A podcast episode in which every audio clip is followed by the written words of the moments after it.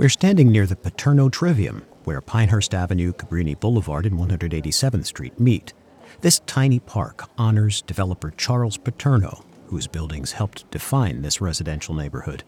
The German Jews who appreciated any urban green space would catch up with neighbors right here. Cabrini Boulevard between 186th and 187th Streets was named Jacob Birnbaum Way in 2015. Birnbaum, who lived nearby with his wife, Frida, was an Eastern European Jew by way of Vienna, Hamburg, and England.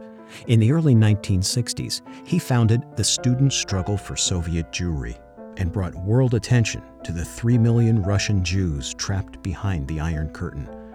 A number of those Jews came to Washington Heights in the late 1970s and early 1980s. Here's some additional geographical and historical information that's not particularly German Jewish, but central to the neighborhood. To our west is Chittenden Avenue, overlooking the Hudson. The quirky Pumpkin House at number 16 sits at the end of Chittenden, above the cliffs. Earlier, we discussed Hudson View Gardens, which was built by Charles Paterno in the 1920s. In the late 1930s, Paterno built Castle Village, a co op of five buildings stretching south of us between 181st and 186th Streets on Cabrini Boulevard. Alex Rose, the Polish born founder of the Liberal Party of New York and labor leader, lived there. In his honor, 186th Street between Chittenden and Cabrini was named Alex Rose Place. East of us, for decades, there's been a Greek diner on the north side of 187th Street. In the previous episode, we mentioned the loss of Vicky's Diner.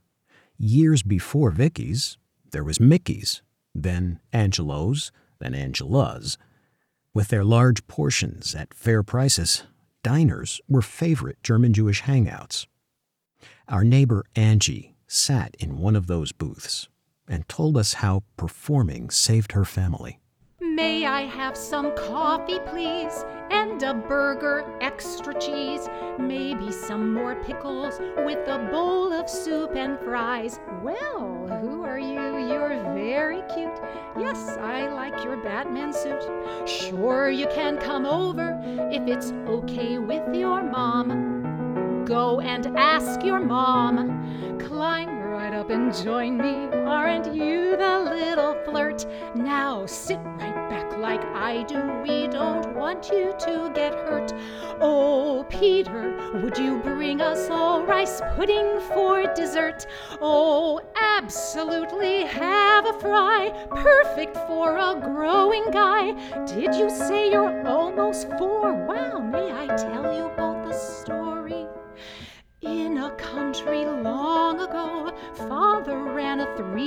Show.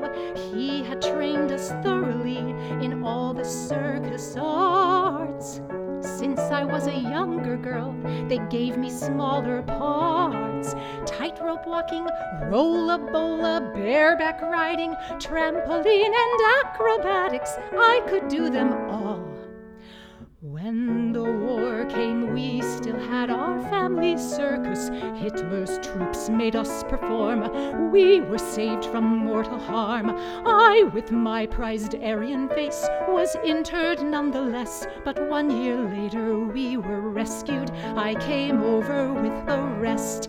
I'm blessed. You can find amazing stories online and in print about the bravery of circus performers many of them Jewish and Roma, during the Nazis' reign of terror. If you head north on Cabrini, you'll see more Art Deco buildings and others on either side. All these buildings were filled with German Jewish neighbors. The elementary and intermediate school 187, or the Hudson Cliffs School, opened in 1929. There was a softball field where the playground is now. Many German Jewish kids went there, and it remains a popular choice for local families. You've been listening to episode 7 of Mendelssohn on the Hudson.